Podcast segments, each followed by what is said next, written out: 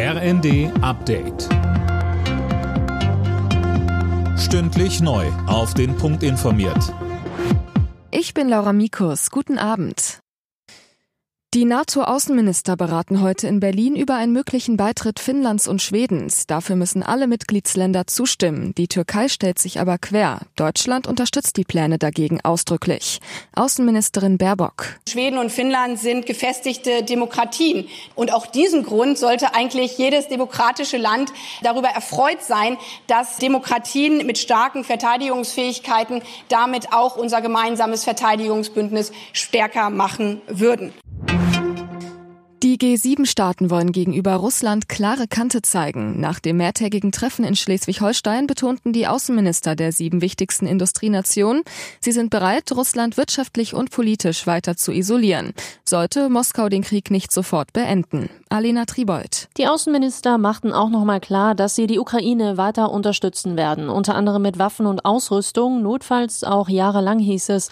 Großes Thema bei den Beratungen war auch die Ernährungssicherheit. Deutschlands Außenminister Außenministerin Baerbock warf Russland einen Kornkrieg vor, weil Getreideexporte aus der Ukraine durch die russischen Soldaten blockiert werden.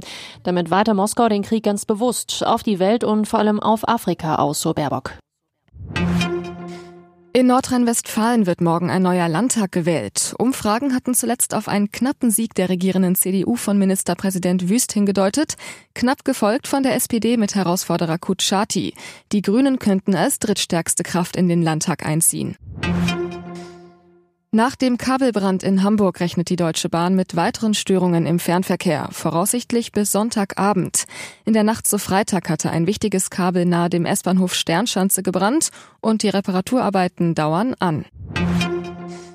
In der Fußball-Bundesliga ist der letzte Spieltag über die Bühne gegangen. Und Fabian Hoffmann, da war noch mal einiges drin. Auf jeden Fall ein Herzschlagfinale, vor allem im Keller. Dank eines dramatischen 2 zu 1 Last-Minute-Sieges gegen Köln bleibt der VfB Stuttgart erstklassig, Platzsturm inklusive. Die Hertha verspielte gegen Dortmund eine Führung und verlor mit 1 zu 2. Nun geht es für die Berliner doch in die Relegation. Auf der Sonnenseite der Tabelle hat RB Leipzig Königsklassenplatz 4 erfolgreich behauptet durch ein 1 zu 1 bei Absteiger Bielefeld. Zwei Trainer haben außerdem kurz nach Abpfiff ihren Abschied angekündigt. Gladbachs Adi Hütter und Augsburgs Markus Weinzierl.